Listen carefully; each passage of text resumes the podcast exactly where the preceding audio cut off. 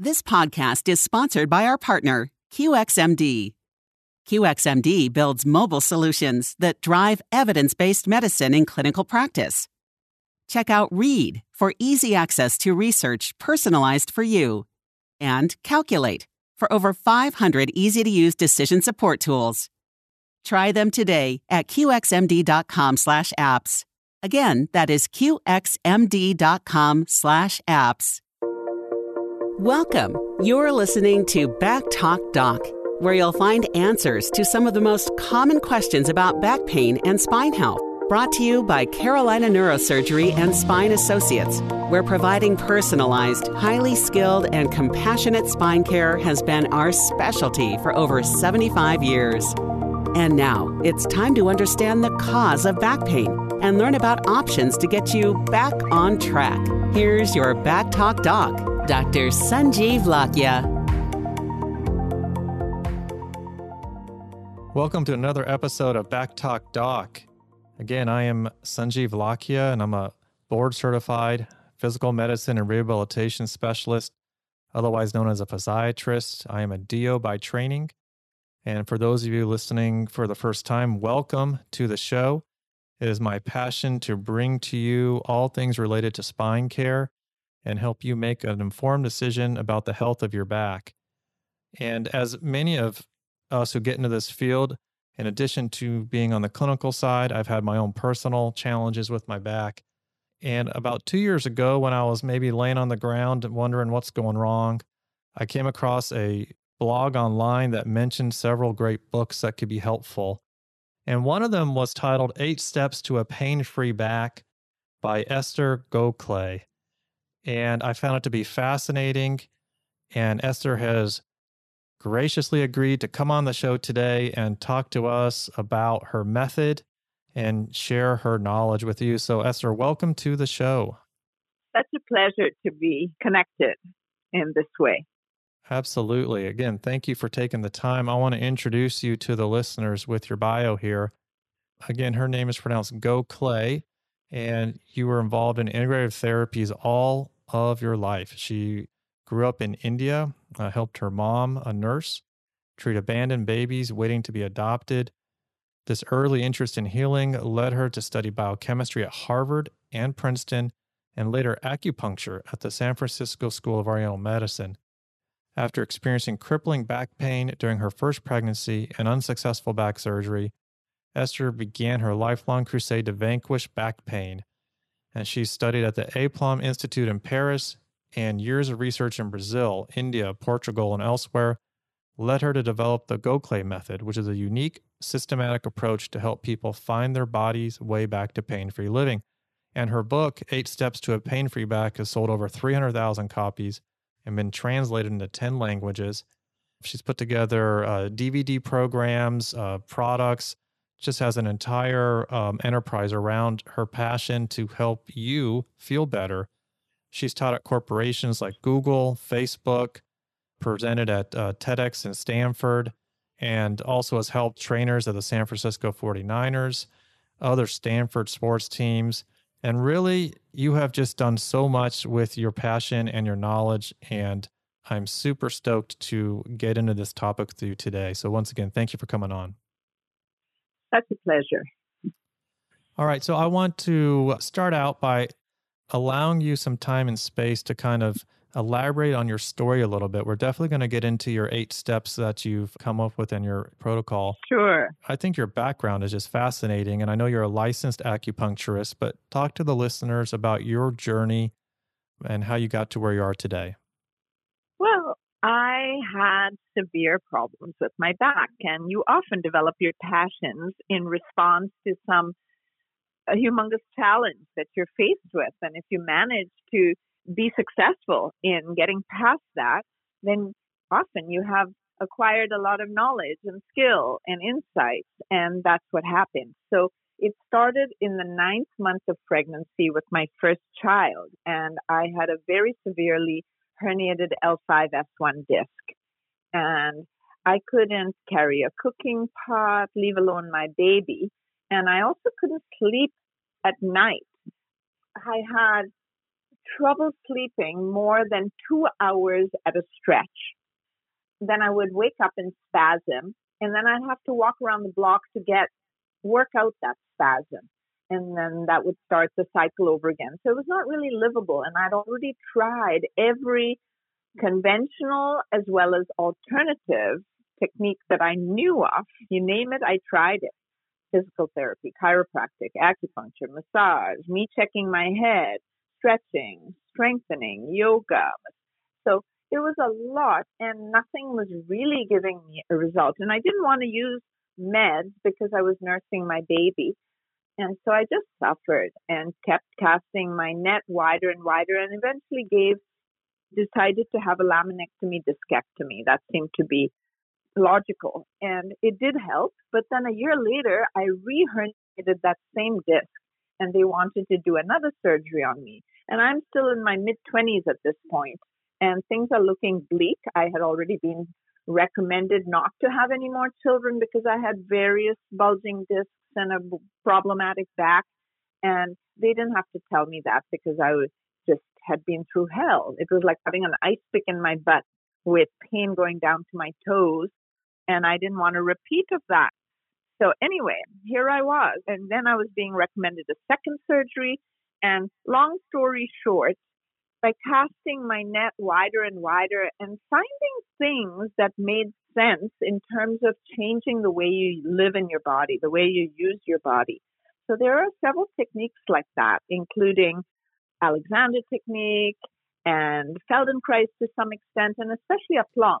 And so this resonated with me and my background because my Dutch mother made a habit of observing the locals in how they eat, in how they live. and I mean, she admired poor village people, how beautiful their teeth were, how well they could manage their bodies and squat for hours. Our sweeper could finish our whole house squatting.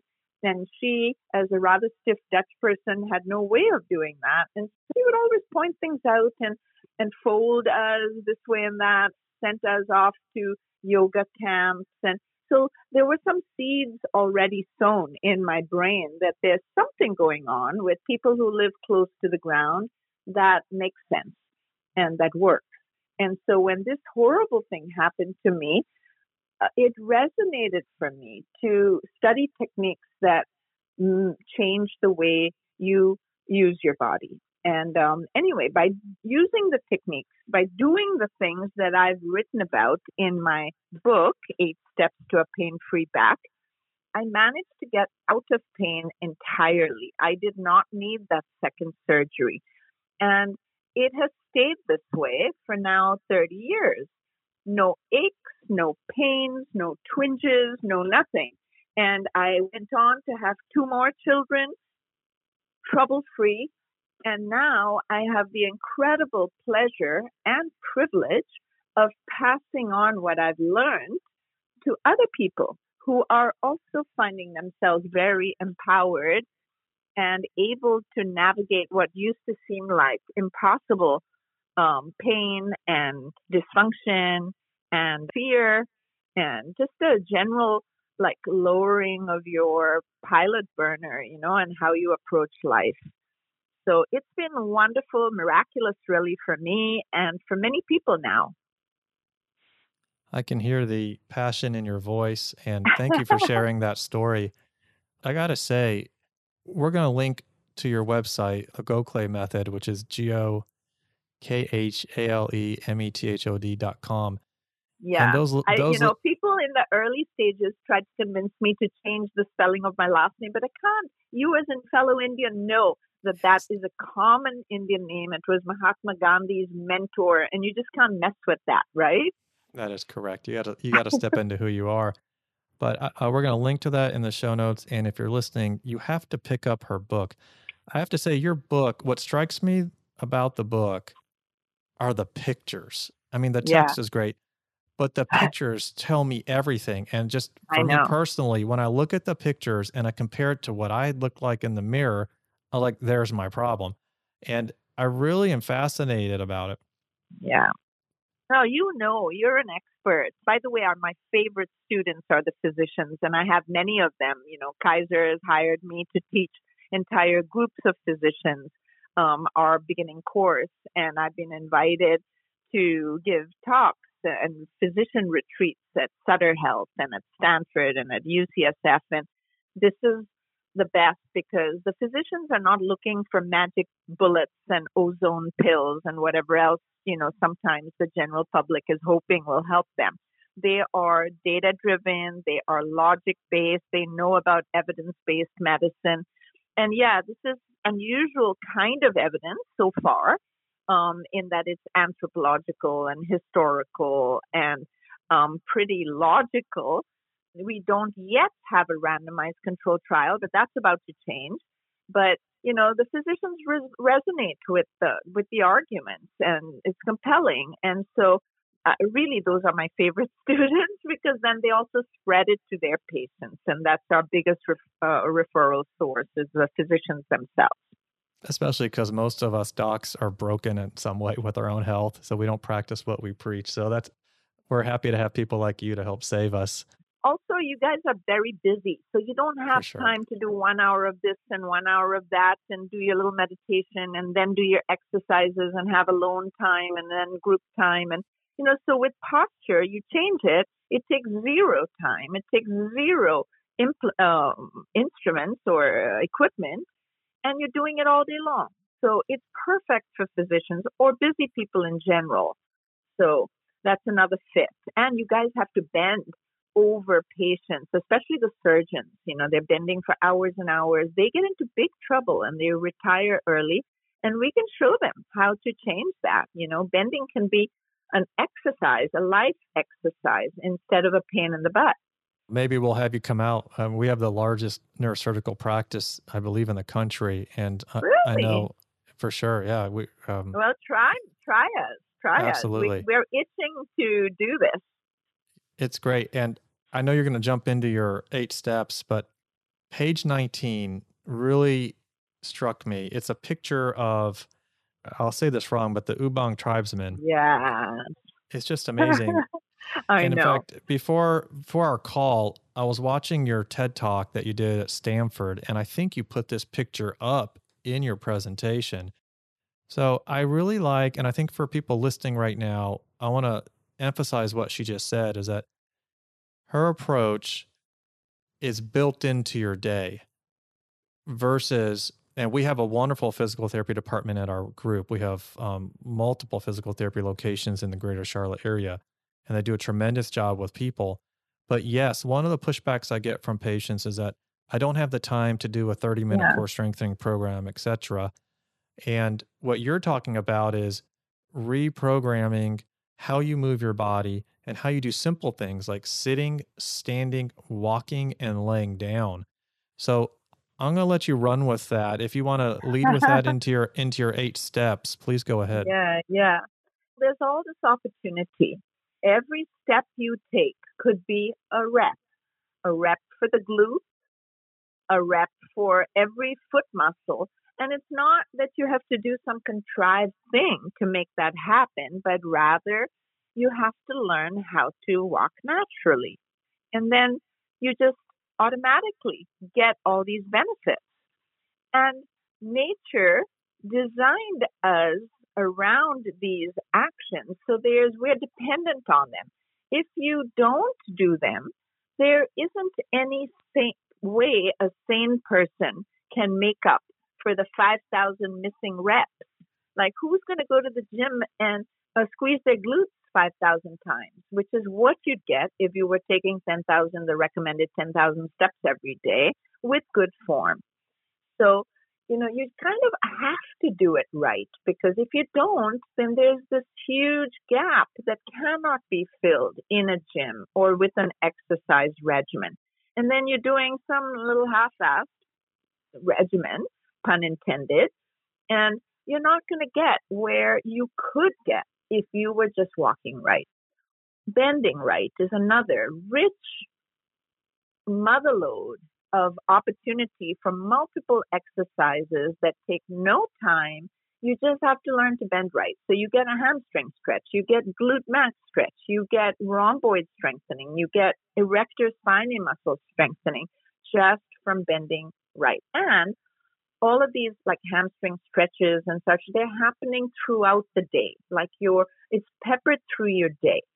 And that is so much more powerful than doing some little thing for five minutes in the morning and then just tucking your pelvis, letting your hamstrings adapt to a short resting length, never getting the full throttle stretch that they would get if you were hip hinging, as we call our bending technique that we teach everyone, that your ancestors used to do, that your counterparts in uh, places like where the Ubong tribesmen live and in uh, indigenous cultures and, and also young kids.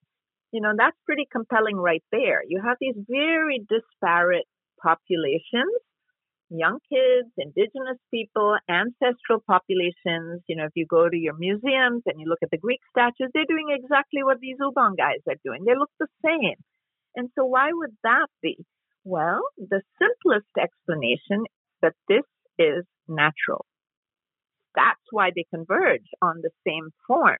And we in modern times have just lost our way. We have diverged from these ways and we're doing random stuff and we're damaging uh, certain parts of us, underusing other parts, and it's a bit of a mess. As you know, as a doctor, people show up and they have a multitude of musculoskeletal problems and then they get depressed and they get overweight because now they can't exercise because it hurts and they're injured and it's a downward spiral. And one of the things that I pride myself in having put together is a good, efficient, effective order in how you want to make your changes. Because it's one thing to say, oh, yeah, those Ubong guys have really juicy derrieres, like really toned glutes. Let's put that in place. But if you start there, you and the way again, like I said, the way to do that is to relearn walking. But if you start with that, you're in danger of overstretching your psoas muscle with every step you take if it was a tight muscle. So you have some prereqs, you know, to make it safe, to make it effective, like you have to first learn how to elongate your spine and stabilize it and such, and then you can work on toning up your glutes. And so it's nuanced. Eh, the order is important. The way you do it is important. You know, for example, if you're walking with your feet out ahead, which is what many people are taught, then you're not going to be proud. You're not going to be um, inviting gluteus medius into action so much.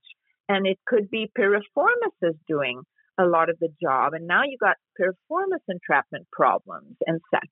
And not to mention bursitis, IT band problems, you know, just from having the whole leg oriented wrong.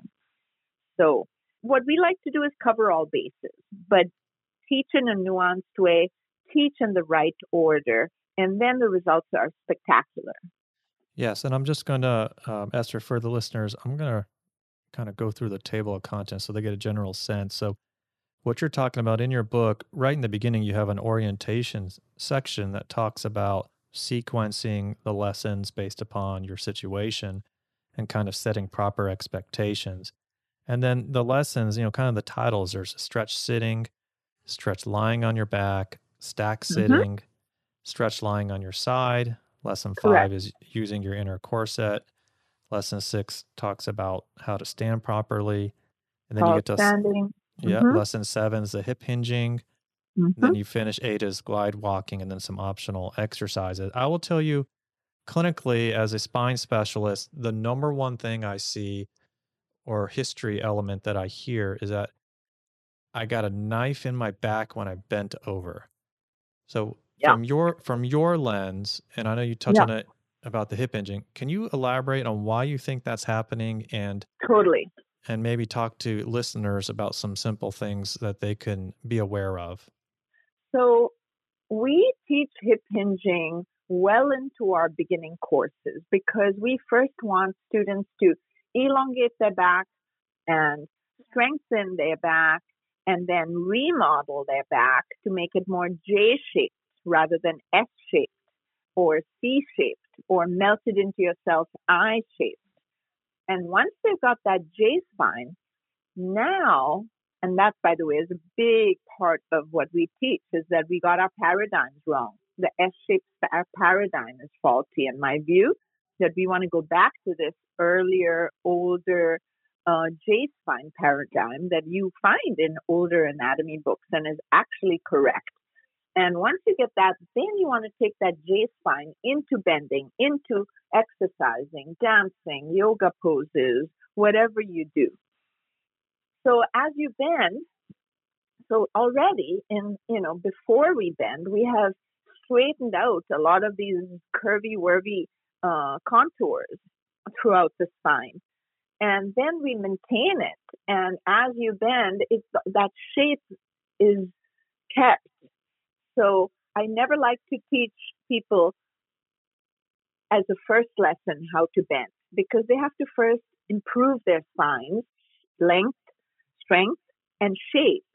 And then hip hinging is extremely powerful. And when we get to that lesson, I sometimes put it this way I say, people who bend well will almost certainly not have a back problem, and people who bend poorly will almost certainly have a back problem. So it's almost that simple. Not quite. You have to learn all these other things, but bending is where a lot of people, as you said, you know, get a knife in their back, end up in the emergency room, and it, there's high drama there. And it's because most people round their backs when they bend. So when you have a rounded back, if you can visualize what's happening on the inside, it's that the vertebrae are kind of that they are close to each other at the front edges, like the eh, the anterior part of the vertebrae is approaching too closely. And that pushes the discs and their contents backwards.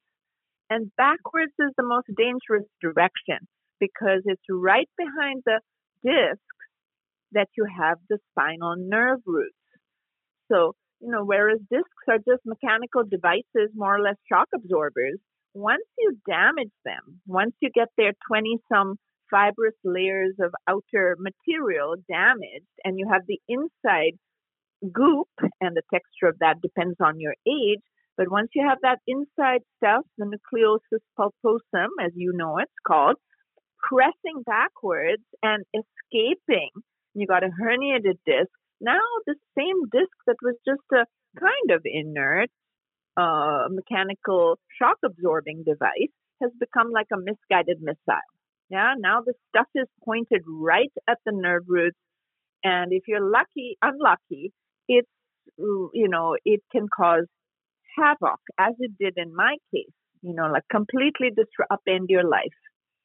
There's hard to navigate around the kind of pain that happens when your nerve roots are impinged by extruded disc material. You can't escape it.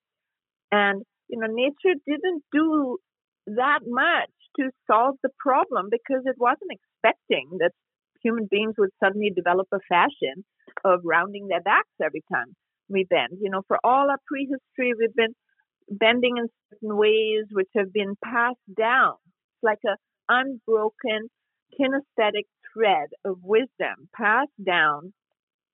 You watch your grandfather in the field when you grow up in a village. Your grandmother is informing the way that you were held as a baby. And it's wordless, it's not articulated, there's no manual. And uh, so that's one of our problems. We're born without an owner's manual, right? A user's manual. And so we're just making it up as we go, and the culture hasn't served us. And as we've transplanted here and there, we've lost this kind of unbroken kinesthetic wisdom thread. And we're doing things in really problematic ways. And then sometimes the fashion creates some crazy uh, way of being in your body, you know, like, you know, how the uh, fashion models slink on the walkways and they're let, yes. you know, the, the, the pelvis is like stuck way out front and they're slinking with led by their hips. Well, that's just totally not natural. You know, your our behinds are called behinds because they're meant to be behind. And so sticking the hips forward is just not it's a very unnatural thing and it causes all kinds of problems. And these models when they're in their 20s they can get away with that kind of stuff, but this doesn't age well. So we have to really establish more clearly in our culture which way is up. What is the natural shape of a human body and a human spine? And then we have to reinforce that in our anatomy books, in our fashions, in our furniture design. Right now, everything is designed to this wrong paradigm. Like we've got lumbar supports in all of our car seats. Our ergonomic chairs are designed to support, if not create, an S shaped spine, right? And that's the wrong shape.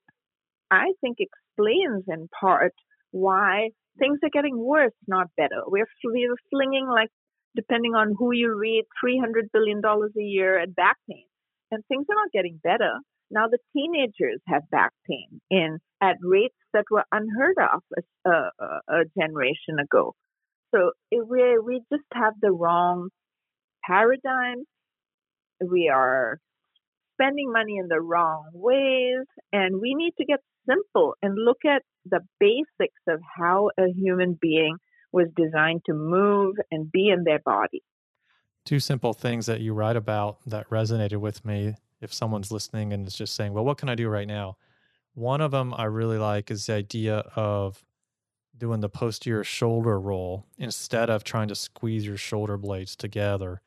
Yeah, that is the simplest thing we teach. And it's so effective because you just yeah, do this little shoulder roll, little forward, one shoulder at a time, moderate amount up, and then quite a bit back, but do don't do it by thrusting out the rib cage. You know, just the shoulder moves, and then letting gravity just settle the soft tissue where you have taken it. So it's a little forward, moderate amount up, a bunch back, and then let gravity just slide it into this new place that's actually an old place and what you'll discover is that this is stable. Do it on the other side too. Little forward, moderate amount up, lots back.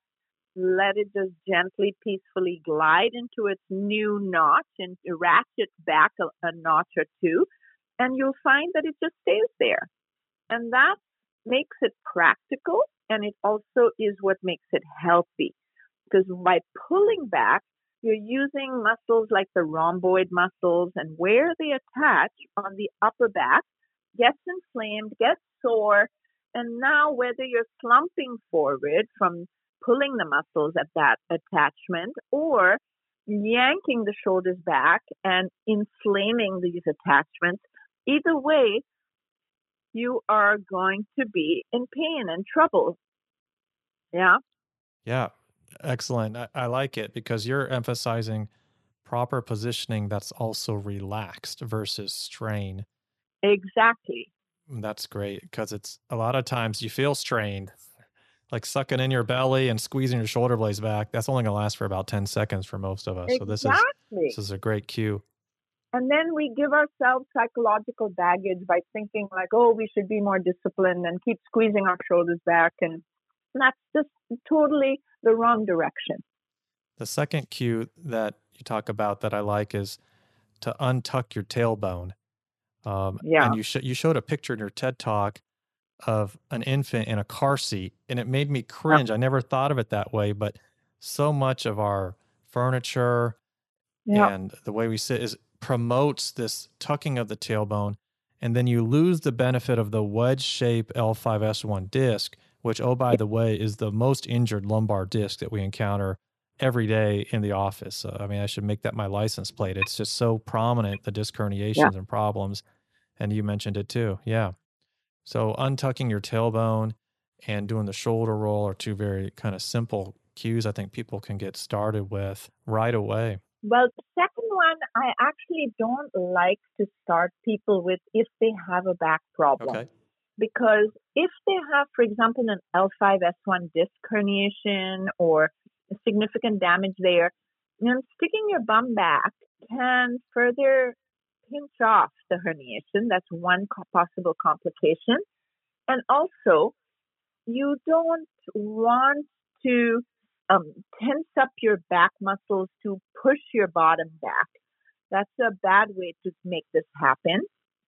And so, what I prefer is that people get their behind to be behind by toning their glutes, which happens in learning to walk well.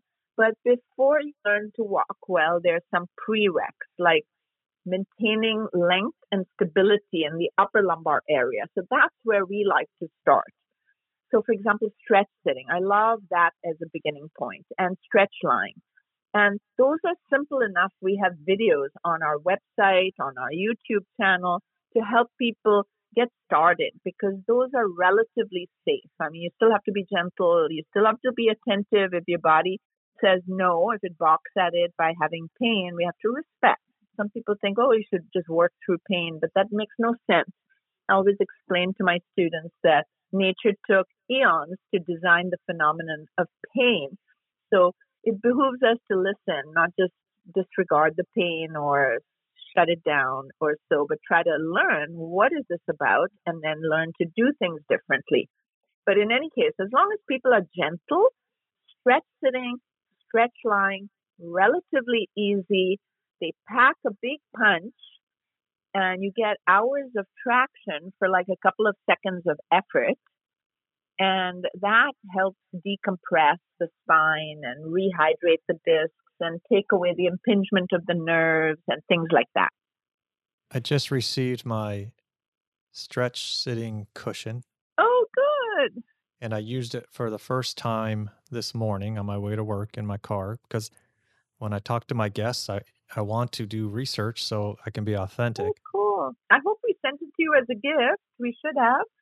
Oh, I don't know. I, I think I just ordered it. It's fine. Uh, oh. Uh, the gift is you coming on the show and sharing your knowledge, but it definitely is. You know, it's it's interesting, um, and I want to be respectful of your time. But I'd love for you to talk a little bit about your thoughts regarding this type of cushion. And again, we'll we'll put a link to the video on how you describe the stretch sit cushion and how to use it. Sure. But give me your thoughts about this type of cushion which you've Versus created. lumbar.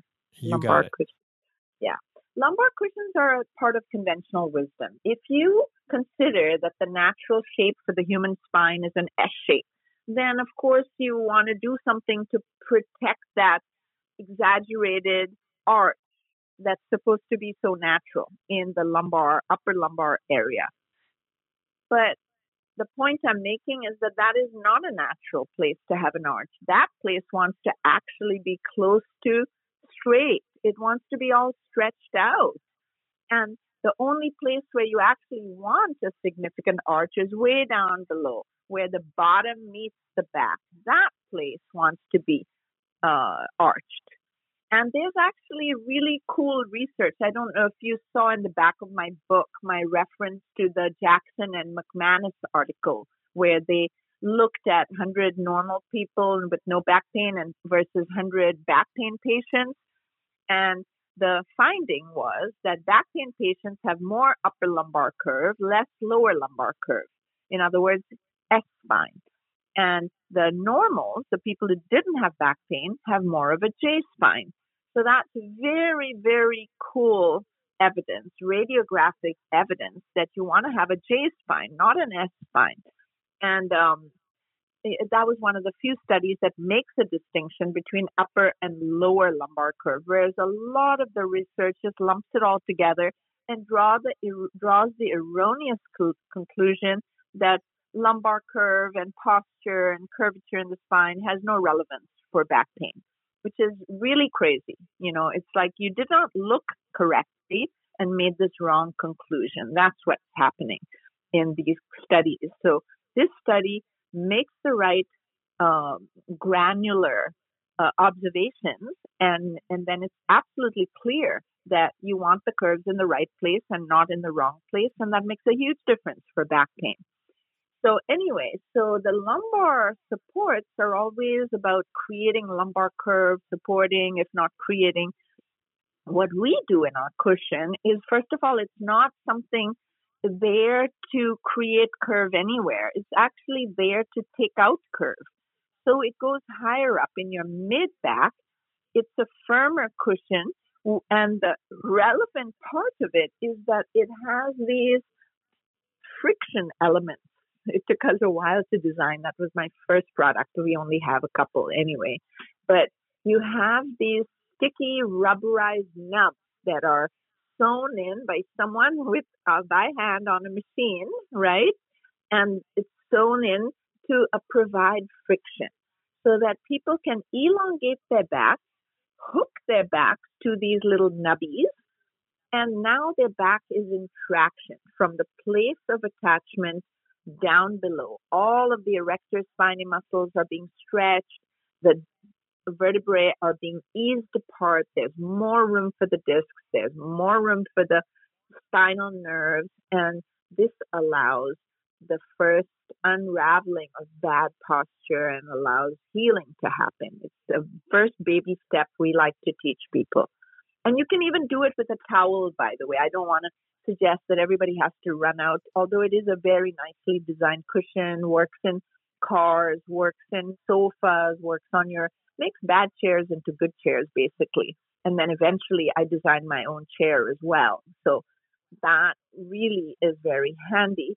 But if people don't want to spend money, um, you can fold a towel and put it side to side behind your mid back. It does mean you have to be a bit of an engineer to make it not slip and slide and stuff. It'll, but it'll, it can work on a fabric chair where it'll hold its place and afford you the same kind of traction or stretch or at least decent traction.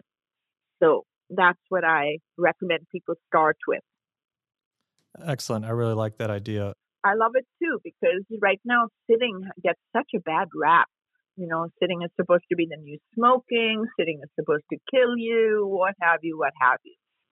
And I think no, sitting is totally natural. People have been sitting for ever you know, since the beginning of our species, they've even put um, sensors on the Hadza, that's a hunter gatherer group, and discovered that they sit about the same number of hours that we sit. All the researchers credited their squatting. I credit their good form, not necessarily related to squatting, but just having a, the right spinal shape. Um, in any case, I think sitting can be marvelous for you. We know that it allows more focused thinking. That's why meditators sit. We know that if you force yourself to stand all day, there are other risks like more risk of hospitalization due to varicose veins, higher risk of atherosclerosis, and such. So I think we just get little, you know, like the media starts going crazy about some soundbite, but it, there's really not that much um, evidence uh, for showing sitting to be bad, and I think it's great if you do it with good form. If you do it in moderation, punctuated by work breaks or study breaks, and there I have a lot to say. In fact, we're in the process of creating a public television program about sitting, and it'll be released in June. It's a pledge program, and it'll show uh, stretch sitting in detail, stack sitting as well, and little exercise breaks that are especially healthy to counter sitting. So samba and uh, as stretch, like by lunging, you know, so we show a few things that are really helpful. Well, definitely let me know when that comes out okay. and we can share that with our audience. Great. Um, I'm really enjoying this conversation. I have one more question if you have a moment. I have no okay, um, it's so enjoyable to talk to you. Great. In the near future, I will probably have Dr. Stuart McGill on the podcast. Oh yeah, yeah, and he's great. He is great, and he is a big proponent of this concept of the big three. And uh, for people who don't know Dr. McGill, he's kind of a legend in the in the field of back rehabilitation, and he's done a lot of research on exercise influence on the spine and he tries to debunk quite a bit of uh, thought process that's out there. But his big three for exercise for the back are uh, he calls the curl up, uh, the side plank, and the bird dog. And in your book, you do mention some things about exercise. I just want to get your thoughts on when you hear the term core stability, uh, what kind of comes to mind for you? so, again, the conventional approach is to do exercise of some kind or other. And I challenge that because to me, the most important to do thing to do for your abdominal strength is to use the right muscles on the job. It takes no time, a little bit of training, and you got tons of opportunity with no equipment, no time, no expense, no nothing. It's just, and it's the way, it's the natural way. So every time you have to lift something and your back could be compromised because it's getting compressed, or there's going to be impact because you're running, or there you're on a bumpy bus and there's vibration, or you're planning to do the twist and there's going to be distortion of shape in the spine. Those are the times you wish you had abdominal strength and length and were resistant to the threats to the spine. So those are the times where you could do what we call the inner core set. So that's chapter five in the book. And by the way, that's a, a free download on our website. And it, it, it, it's a technique that can be done freestanding, you know, that people can, even without knowing all the other pre, you know, the lengthening and the shaping and so on. It's still really worth learning this. So I recommend people get that. And, and one of the ways you could invite the right muscle combination, because that's really what it's about. Most people focus a huge amount on rectus abdominis in doing some kind of curl. You know, uh, it used to be sit ups, and those got out of vogue, thank goodness. And but now it's still the problematic crunches. So, you know, the Canadian Army has thrown out crunches, illegal. They don't do them at all. The U.S. Army, if you have a back problem, you're not allowed to do crunches. So they're on their way out. But in the lay public, it's still the most common exercise people do. And I think crunches are a terrible exercise. They're well named. They crunch your discs and they crunch your nerves. And that's not what anyone needs. So what we teach is this inner core set. It's done on the job. It doesn't take time like crunches and all these other problematic or any exercise takes time. Instead, you, every time you are uh, in need of some extra protection because your back could be threatened by carrying, by impact, etc., then you imagine that you are walking in a cold ocean and the water level is rising and rising and the top of you wants to shrink away from this cold water. And if you imagine that, you are likely going to recruit the right combination of deep abdominal muscles and deep back muscles rather than rectus abdominis, which is what people tend to focus on if they do anything for their abs. So that's what I recommend. Just do that one thing on and off all day, once again, much more effective than just having a little regimen early in the morning and then forgetting about it all day. But also, it invites the right combination of muscles as opposed to some substandard combo over over inviting rectus abdominis um, not using the deeper muscle layers in the abs and back. So, so this is like the natural thing to do, and it takes no time, and it's going to prepare you for everyday life. Yeah, because it is done as you know, the, it's based on your everyday life position of being a little bit slenderer and therefore taller in your torso.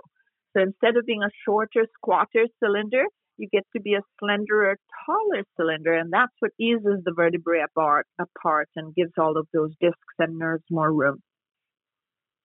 Beautiful. I love it. Anytime we can integrate health interventions into our typical day, yeah. it's just more efficient. Totally. And uh, that's that's really excellent idea.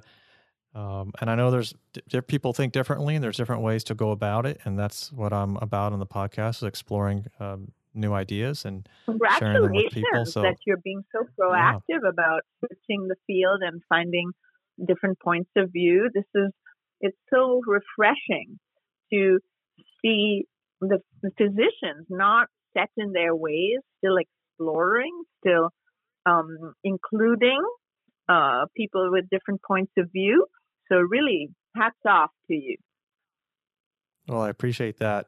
About wrapping up our time here, you've been so gracious with your time today. Uh, if Esther, if people want to contact you, or and I know you have people that you've trained in the method, uh, where do people find more information? Totally. So the best place is on our website, which has that awkward spelling: G O K H A L E method.com. Although if people look up Esther posture, you know that's what the the, the or posture guru the New York Times called me that. So that makes it easy to find, and then you will be led to my website. So if you forget the spelling, that's how you fi- find your way there.